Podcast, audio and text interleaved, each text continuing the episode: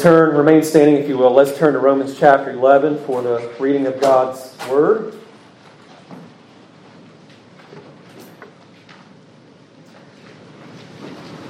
Our text for this morning will be verses 16 through 25a, part of verse 25, so that's what we'll read. Paul says, For if the first fruit is holy, the lump is also holy. And if the root is holy, so are the branches. And if some of the branches were broken off, and you, being a wild olive tree, were grafted in among them, and with them became a partaker of the root and fatness of the olive tree, do not boast against the branches. But if you do boast, remember that you do not support the root, but the root supports you. You will say then, branches were broken off that I might be grafted in. Well said. Because of unbelief they were broken off, and you stand by faith. Do not be haughty, but fear. For if God did not spare the natural branches, he may not spare you either. Therefore, consider the goodness and severity of God on those who fell. Severity. But toward you, goodness, if you continue in his goodness. Otherwise, you will also, you also will be cut off. And they also, if they do not continue in unbelief, will be grafted in, for God is able to graft them in again. For if you were cut off or cut out of the olive tree, which is wild by nature, and were grafted contrary to nature into a cultivated olive tree, how much more will these? Who are natural branches be grafted into their own olive tree. For I do not desire, brethren, that you should be ignorant of this mystery, lest you should be wise in your own opinion, that blindness in part has happened to Israel until the fullness of the Gentiles has come in. So let us pray together. Oh Lord, we pray now that you would give us insight and understanding to your word. Bless the reading and preaching of it for your sake and glory. And we pray that you would transform us, mold us more into the image of your dear Son, in whose name we pray. Amen. You may be seated. So the Bible makes it clear that pride is unacceptable to God. In fact, in Proverbs chapter 6, the Bible says that pride, that is, a proud look, is an abomination to God. And perhaps you're aware that in James 4 6, it says that God resists the proud, but gives grace to the humble. It's evident from our passage this morning that these Gentile Christians at Rome to whom Paul wrote this letter were at least liable to spiritual pride. How is it that they would be liable, that they had the potential for such spiritual pride? Well, as we read in the text here, we see uh, that the unbelieving Israelites were broken off and these believing Gentiles were grafted in. And so it would go something like this when the believing Gentiles would understand the privilege they had as being members of the kingdom of God. And then that, because of the displacement of unbelieving Israel, it is possible that these Christians here at Rome would be arrogant towards unbelieving Israel.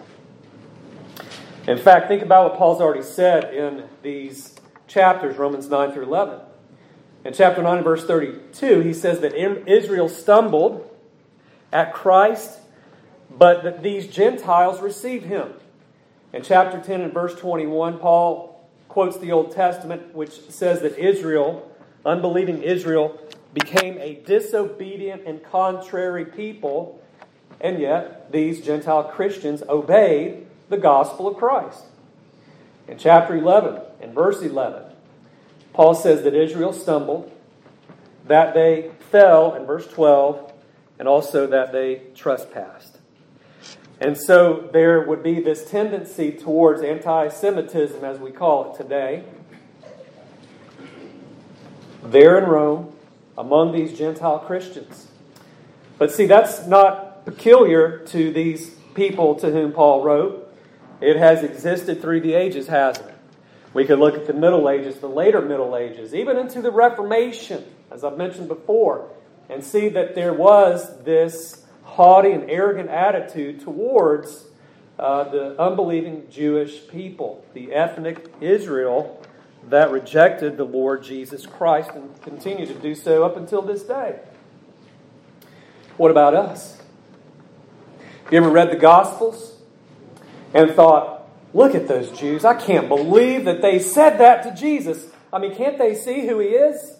And we can become rather prideful spiritually as we see what happened there in the Gospels. And so there is this tendency for all Gentile Christians through the ages.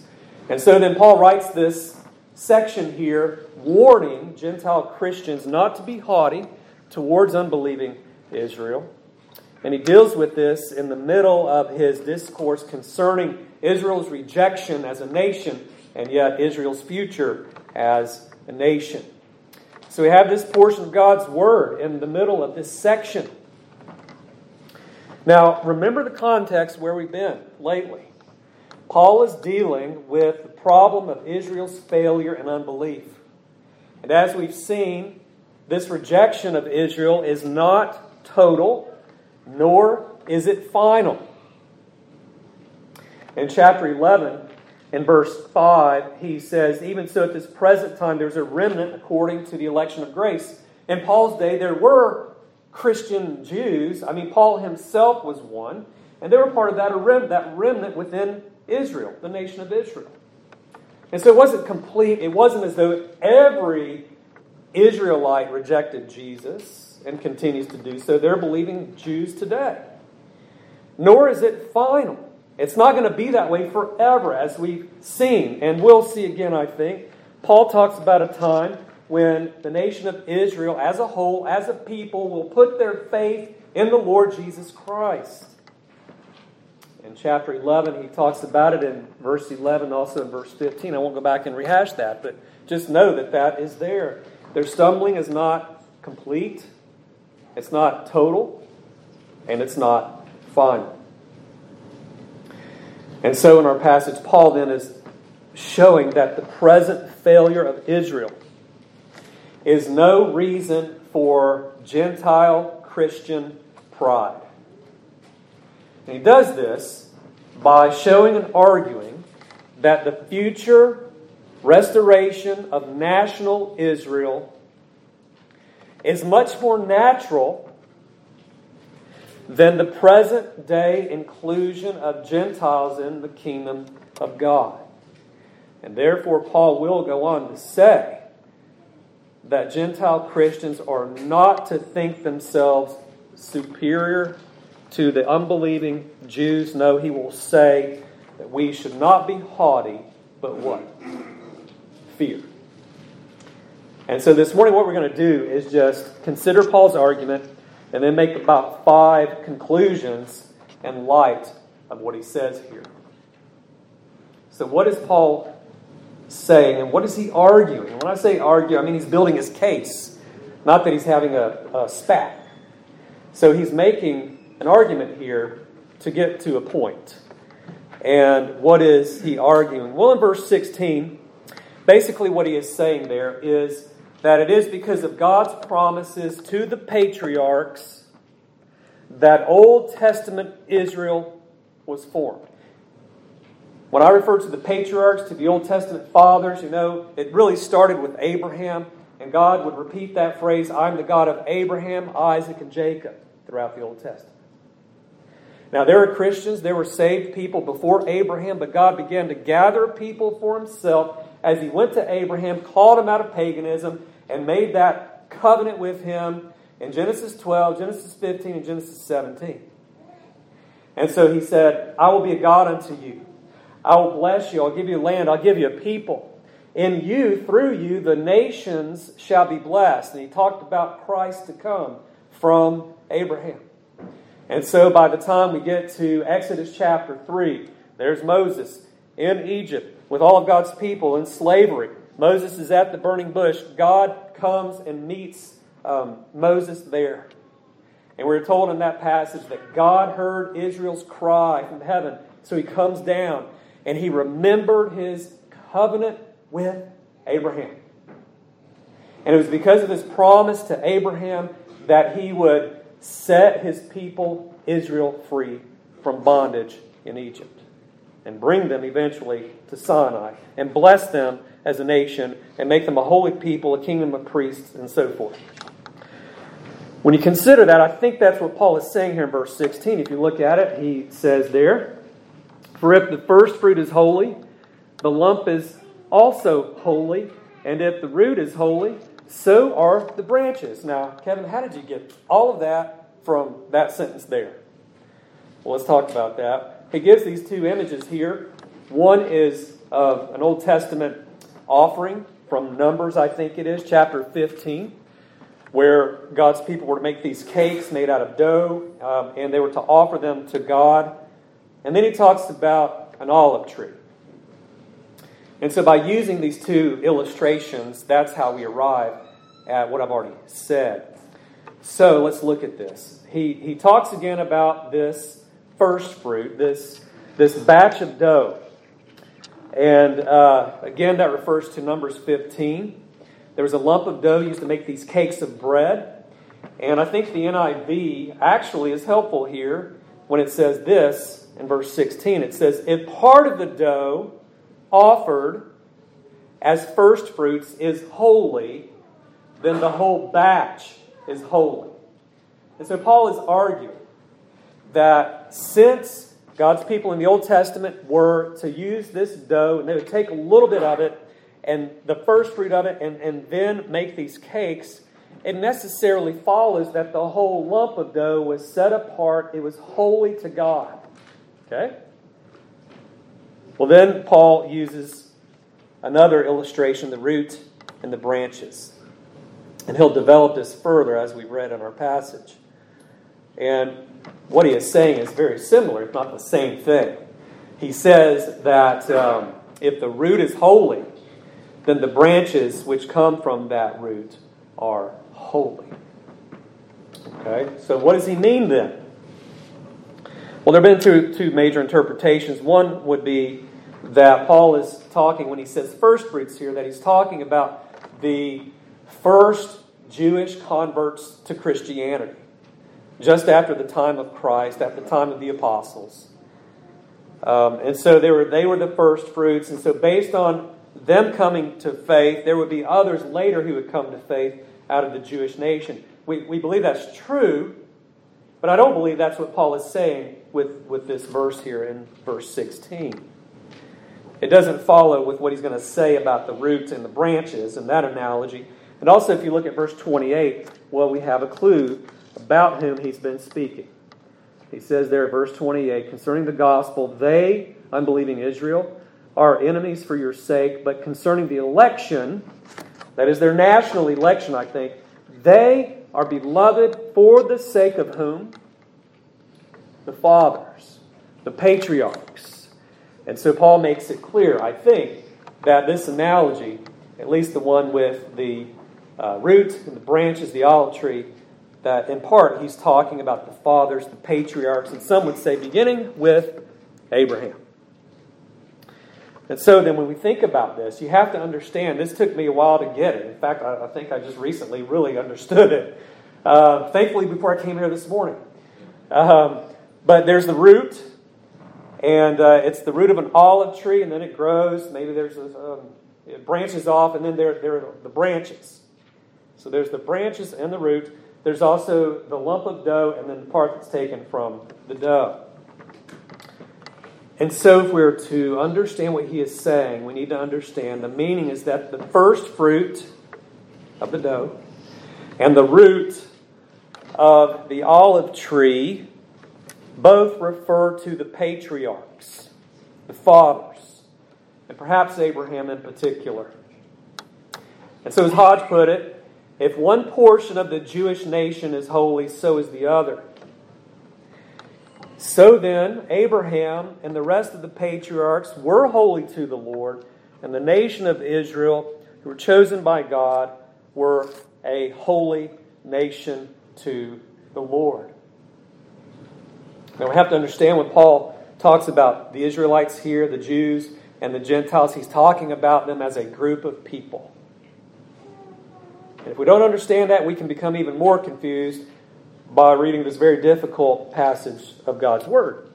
So the first root refers to the patriarchs, the root refers to the patriarchs, the lump refers to the rest of Israel, and the branches refer to the rest of Israel. And so now Paul is going to develop this whole idea of the olive tree. So let's see what he says there in verse 17. To summarize it, I think he's giving a warning to the Gentiles, and he's telling them, he is saying that the Gentiles were not originally part of the Israelite church, but were grafted into it.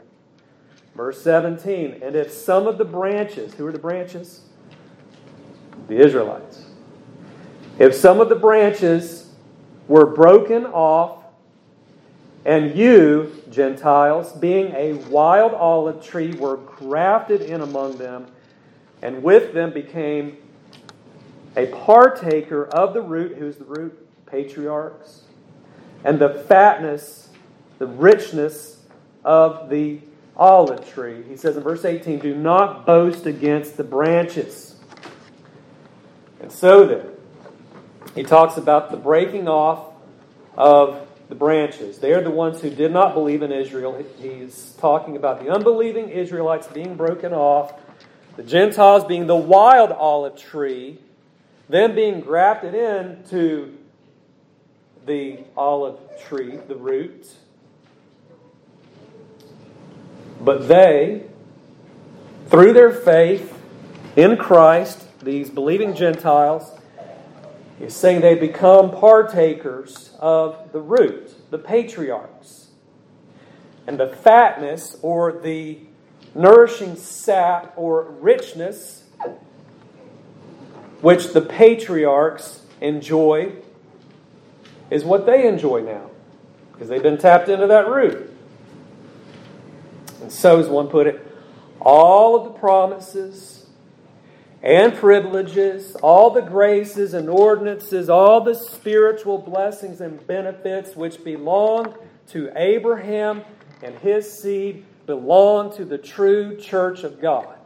And that includes believing Gentile Christians. But Paul cautions them. That's there in verse 18.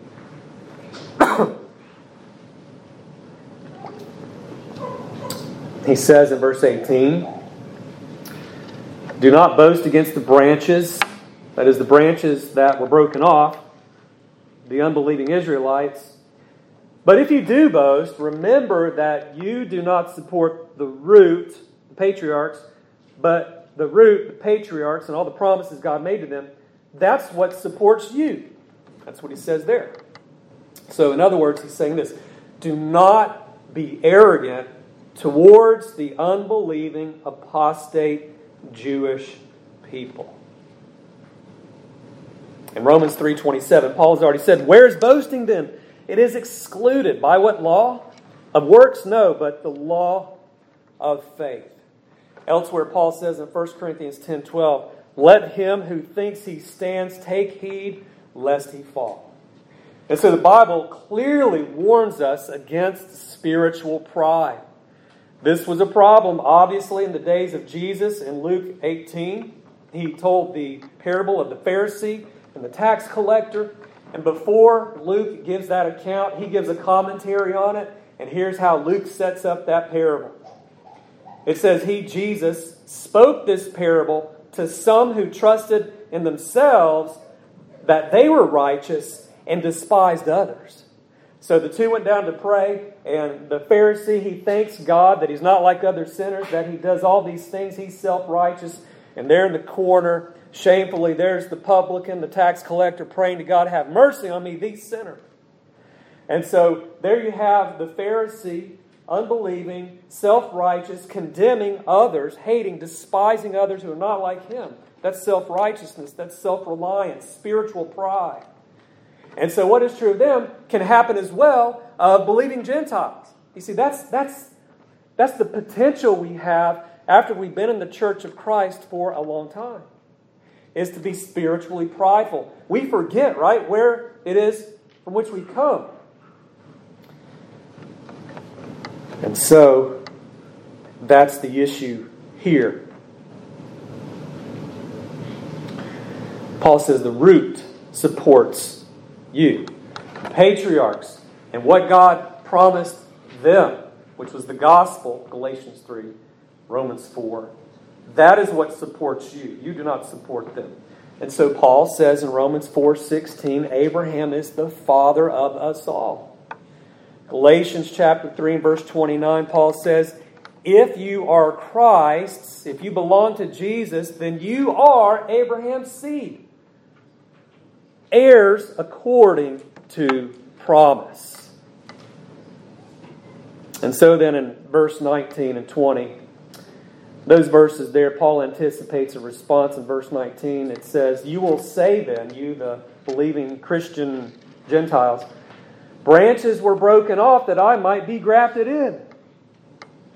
Verse 20, well said, because of unbelief they were broken off, and you stand by faith. Now, note here, the unbelieving Israelites, as branches, were broken off because they did not bear fruit. They did not bear the fruit of faith in Jesus and obedience to Him. So they were broken off, cast to the side, put in the fire. But the unnatural Gentiles who did believe, they were grafted in to this wonderful olive tree, the Old Testament church, the people of God. And so we, in, in our circles, we talk about covenant theology and all this. Sometimes we're accused of replacement theology. Perhaps there is such thing as replacement theology out there. That is not what we believe. We don't believe that the Gentile church has replaced the Old Testament church. We believe in engrafting theology. That the believing Gentiles have been engrafted into the body of God, the kingdom of God, the body of Christ. And note here as well in this verse, verse 20, I think it is, that the issue is always faith. He says, Because of unbelief they were broken off, and you stand by faith. Do not be haughty, do not be prideful, do not be arrogant, but what? Fear. He says, Fear. And we'll talk more about that in a moment. And so in verse 21, he summarizes, and I think it could go something like this. Well, these are his words. He says that God did not spare the natural branches, and he may not spare you either. For if God did not spare the natural branches, verse 21, he may not spare you either. And he's talking to a group of people, the Gentiles. Um, R.C. Sproul put it like this The appropriate response to the rejection of the Jews is not pride, but fear. If God did not spare the Jews who are like the natural branches, do you think he will spare the Christian church if it becomes an instrument of unbelief? That's the idea. And so, verse 22, Paul says, Consider the goodness and severity of God God has all sorts of attributes, all sorts of parts of his being that we would say are characteristics, but they're his attributes. They define who he is. He is good and he is severe. Um, he says, On those who fell, severity, the unbelieving Jews. But towards you, that is, you Gentiles who believe, goodness, if you continue in his goodness. And so, for those who do not put their faith in the Lord Jesus, those who believe not the gospel of Jesus Christ, it is the severity of God that they should expect from God. In other passage of Scripture, Paul says, Let him who loves not the Lord Jesus Christ be accursed. But those who believe in Jesus God is good towards them. He is merciful towards them. He forgives us abundantly and pardons all of our sins. And so Paul says, think about that. Sober up. And consider whether or not you will be treated by God with severity or goodness. If you don't believe in Christ, if you reject Him, if you apostatize, or if you're going to believe in Christ and you continue to believe in Christ, if you fall away from the faith, severity. If you believe and continue to believe in Christ, goodness and mercy. Now, when you read this, perhaps you're wondering well, is Paul saying that a Christian can lose his or her salvation? And the answer is no way. No way. The scriptures repeatedly talk about the fact that we are kept by God. That Jesus holds our hand as the good shepherd. He holds the Father's hand. No one can snatch us out of his hand. Is the Bible here teaching that we are saved based on our perseverance, that, that we receive God's goodness and grace on the system of merit? Well, no, it's by grace that you are saved, right? Through faith. That not of yourselves, it is the gift of God, lest any man should boast. Even the faith we need to believe in the Lord Jesus Christ is the gift that we receive from God. So there's no reason, no way that we can or should boast before God. What Paul is saying here is that they need to consider, first of all, whether or not they are in the faith, whether or not they are trusting in Jesus Christ, and if they are continuing in that faith. It is a warning to stir us to consider whether, whether we are haughty, self righteous, self reliant. And it is a warning to those who are teetering between faithfulness and unbelief. Maybe there are some who are, who are simply saying, you know what, I don't know if all of this is worth it to follow Christ. I mean, I'm going to be canceled, I'm going to be ostracized, or it's hard. I've got to take up these spiritual disciplines. I've got to pray. I've got to read my Bible. I mean, come on. I just don't want that anymore. I just want to do what I want to do. The Bible here stirs us. It forces us to think about where we are spiritually. That's what Paul is doing. And so he says, Consider the goodness and severity God. He goes a step further in verse 23. He tells them that the Jews can be grafted in again. And they also, if they do not continue in unbelief, will be grafted in, for God is able to graft them in again. God has the ability and the power to do it. When will He do it? Why would He do that? If they do not, as a people, as a nation, the Israelites, if they do not continue in unbelief, he will graft them in, for he is able. God can and does all his holy will. As we read this morning, he is the Lord God omnipotent who reigns. He is omnipotent, he is all powerful. No one can stay his hand. Uh, um, Daniel 4 says he does what he wants in the armies of heaven and among men on the earth. and He will do it. He's more than able to do so. The, the old uh, PCA pastor, preacher, and commentator James Boice wrote this. He said, If God did the unnatural thing in saving Gentiles, how much more should we expect Him to do the natural thing eventually and thus bring about the future widespread belief of Israel in their own Messiah.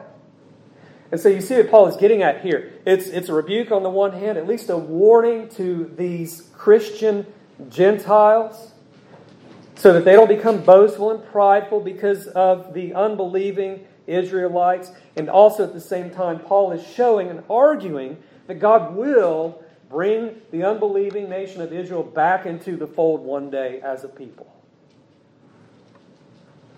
He is able to do it. He will do it. And so, as you see there in verse 25, he says, And so all Israel will be saved. I hope to talk about that more in the week ahead. And so, In verse 25a, Paul summarizes for a moment and tells them why he's gone through this. Kevin, why did we go through this this morning? Verse 25, Paul says, I do not desire, brethren, that you should be ignorant of this mystery. The mystery here is something that has to be revealed by God. Of this, and he's talking about the inclusion of the Israelites in the future, their rejection, and so forth. Lest you should be wise in your own opinion, your own estimation, as we say, wise in your own eyes. This is why Paul has revealed this. And remember, Paul is, is ultimately not the author here. Who is? God. Sunday school answer God. The Bible, Holy Spirit. So let me make five applications then. Let me draw five or so conclusions as we talk about this this morning. As we see what Paul has said here, first of all, I think we ought to see that there is only one people of God. There is only one people of God consisting of Old Testament and New Testament believers and their children. Now, when I say that, I'm talking about the church on earth, the body of Christ on earth, the visible church, as we call it. It consists of all those who make a, we say, credible profession of faith and their children. 1 Corinthians 7:14. The children of believers are holy. Doesn't mean they're automatically Christian. It means they're part of that covenant community, just to put it simply and quickly. So, there's only one body of Christ, one people of God, one kingdom of God. Think about what we've seen in Romans, Paul's letter. We've seen that both Jew and Gentile have the same Savior, they have the same faith in that Savior, they're under the same covenant relationship with God, the covenant of grace. And we see here in our text that they are members of the same body. They're all connected to the same root patriarchs. One people of God. You can turn there if you like, Ephesians chapter 2, a few letters to the right there. Paul's letter to the Ephesians, he basically says the same thing in a different way. In Ephesians 2, uh, beginning of verse 11, he says, Therefore remember. See, we forget, don't we? We forget. Remember that you once Gentiles in the flesh who are called uncircumcision by what is called the circumcision, the Jews, made in the flesh by hands, that at that time you were without Christ, being aliens from the commonwealth of Israel and strangers from the covenants of promise having no hope without God in the world, but now in Christ Jesus, you who once were far off have been brought near by the blood of Christ. We ought to say, Glory be to God. Through Jesus Christ, His coming, His death, His burial, His resurrection, and because I've received that promise offered to me through Him in the gospel, now I am a member of the commonwealth of Israel. I am part of the Israel of God, the people of God. In verse 14, he says, For he himself, Christ, is our peace, both Jew and Gentile, who has made both one and has broken down the middle wall of separation, having abolished in his flesh the enmity that is the law of commandments and the ordinance and so forth. He's made one new man from the two. All that's to say that there are not two peoples of God the Old Testament people and the New Testament. Nope. Uh, maybe we could say the physical people of God and the spiritual people of God. No. There's one people of God. And that one people of God is called the kingdom of God. It's called the Israel of God. It's called the church of the Lord Jesus Christ. It's called the body of Christ, and we could go on. Second, we ought to see here that one of the greatest marks of the Christian should be humility humility. Paul says not to, not to boast, not to brag against the branches, verse 18, that have been broken off. You don't look at those who have been broken off, who were part of the, the church, the visible church, and they've been cut off because they did not believe in Jesus Christ. You don't look at them and say, You stupid, foolish sinner. Now, maybe they're foolish, but be careful. How could you do that? Nor are we to boast against God. Verse 36 we'll see that as well. It is to God to whom be glory forever and ever. God receives all of the glory, not us. Unto you, O Lord, be the glory, not unto us. The psalmist put it that way. And so, Christian humility. Again, I, I'll say it again. I heard somebody say it recently. I'm so proud, a Christian. Pride is an abomination, a proud look. God resists the, the pride, the prideful, the proud. He gives grace to the humble. Our words need to have meaning. We need to be careful with our speech. Not legalistic. When, when a Christian says that, I know what they mean. I'm, I'm pleased with my, my son and my daughter. I'm so happy. I'm so thankful to the Lord. But see, if I say, I'm thankful for you, son, I'm thankful for you, you can say, son, daughter, I'm pleased, and at the same time, you give glory to God. And so, humility should be one of the greatest marks of the Christian. He says we are to fear. And when he says we are to fear, he doesn't mean that we become scared of God, that we have this slavish fear that, that we're going to be wiped out and, and uh, blasted into eternity forever in hell. No, if we're God's people, we're always God's people. We will persevere. And when he talks about this fear here, he's talking about a holy respect, reverence for God. That's something we've lost in our Christian culture today, I think. I, I, I seem to see it few and far between. And even in my own life, the disrespect for God can bubble up and out of, out of my heart. And so we are to have a godly fear. In Philippians 2 12, Paul says, Work out your salvation with fear and trembling. My dad was a handyman, so maybe I, I get some of that. And I almost killed myself with electricity one time and uh, doing a home project, but I have a healthy fear and respect of electricity. I know, I know what it can do, right? And, and I should know that if, if I pretend to claim the name of Christ and live like hell, that God will deal with me one day, and I should have a fear of that. But also, I should know that if I am His child, because of what Jesus has done for me, my fear is that I've displeased my Heavenly Father. Think about what He's done. And so there's the fear of the Christian. Amazing grace. We're going to sing that later. Pay attention to the fear there. My greatest fear is relieved. But yet, through the gospel, now you've taught my heart how to fear. They're, they're different fears. And so we ought to have biblical humility. Third, is related to that. Christians ought not to be presumptuous. What does it mean to presume to be presumptuous? Well, it means to assume something um, without any basis for, for, for having that assumption. It's arrogance. Uh, in 1828, Webster put it like this uh, It is an unreasonable confidence in divine favor. You see, we shouldn't assume that we're a Christian just because we've received the mark of baptism of church membership. Uh, we shouldn't assume we're a Christian just because we go to church, just because my mom, my dad, my great granny was a uh, devoted believer. No. We shouldn't assume these things. The issue is faith. Faith in Christ. Verse 20. You stand by faith, and faith alone in Christ. So, what is saving faith? Hebrews 11 says faith is, well, I can't remember.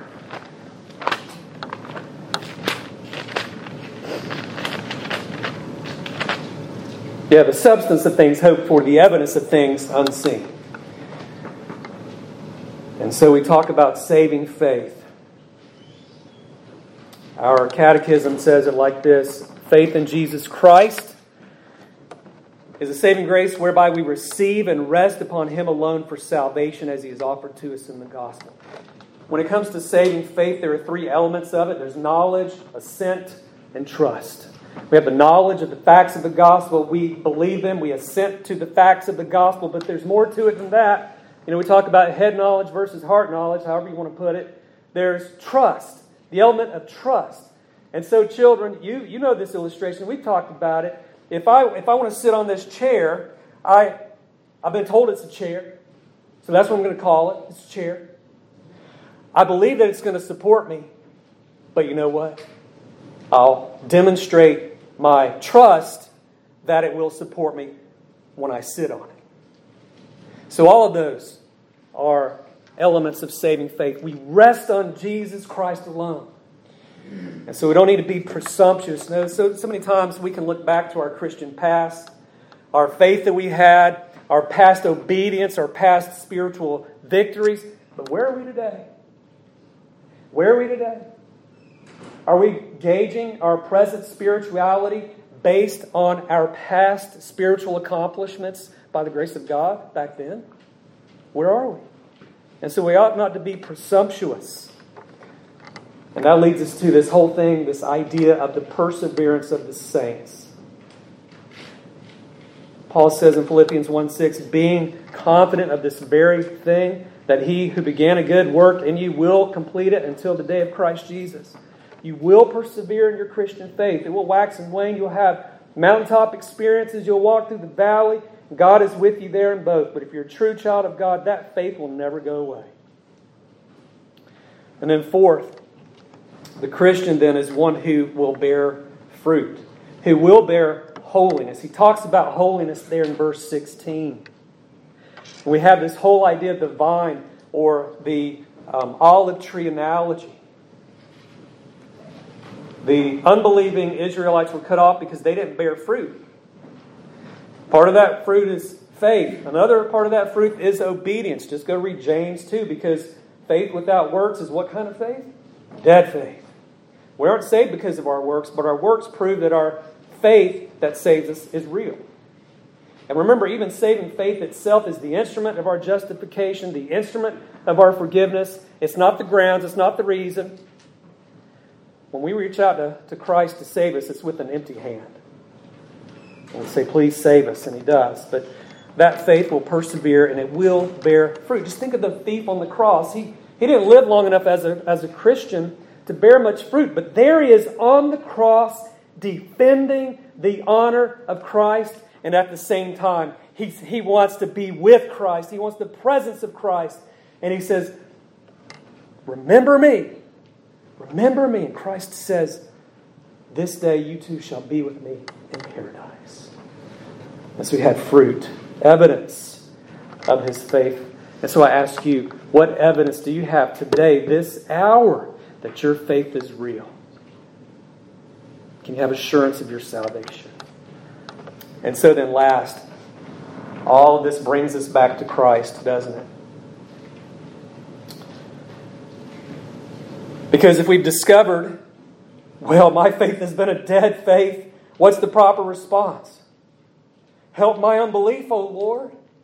Flee to the Lord Jesus Christ. Believe on the Lord Jesus Christ and you'll be saved. Or you've seen some inconsistencies and your toes hurt this morning and, and you're thinking, oh Lord, what do I do? Well, you go back to Christ. Because Christ says, I am the vine, you are the branches. Christ is the life.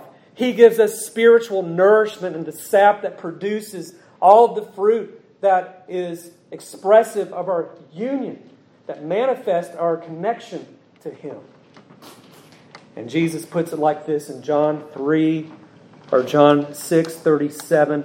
He says, All that the Father gives me will come to me, and the one who comes to me I will by no means cast out. If those first century Israelites, who were the branches, who were cut off, would only have put their faith in Jesus and come to Him, Jesus would have made sure that they would have never been cast out. So flee to Christ. And He says to you, I will never leave you nor forsake you. I will by no means cast you out. Let's pray. Father, thank you for this passage. We, we thank you that there are promises in Scripture, that there are warnings, so that we do not become uh, sleepy and idle, but you keep us on our toes for good reason. For we know our hearts, and yet we know how powerful you are to overcome them, and we pray that you do this morning for your own glory. And we ask in Christ's name, amen.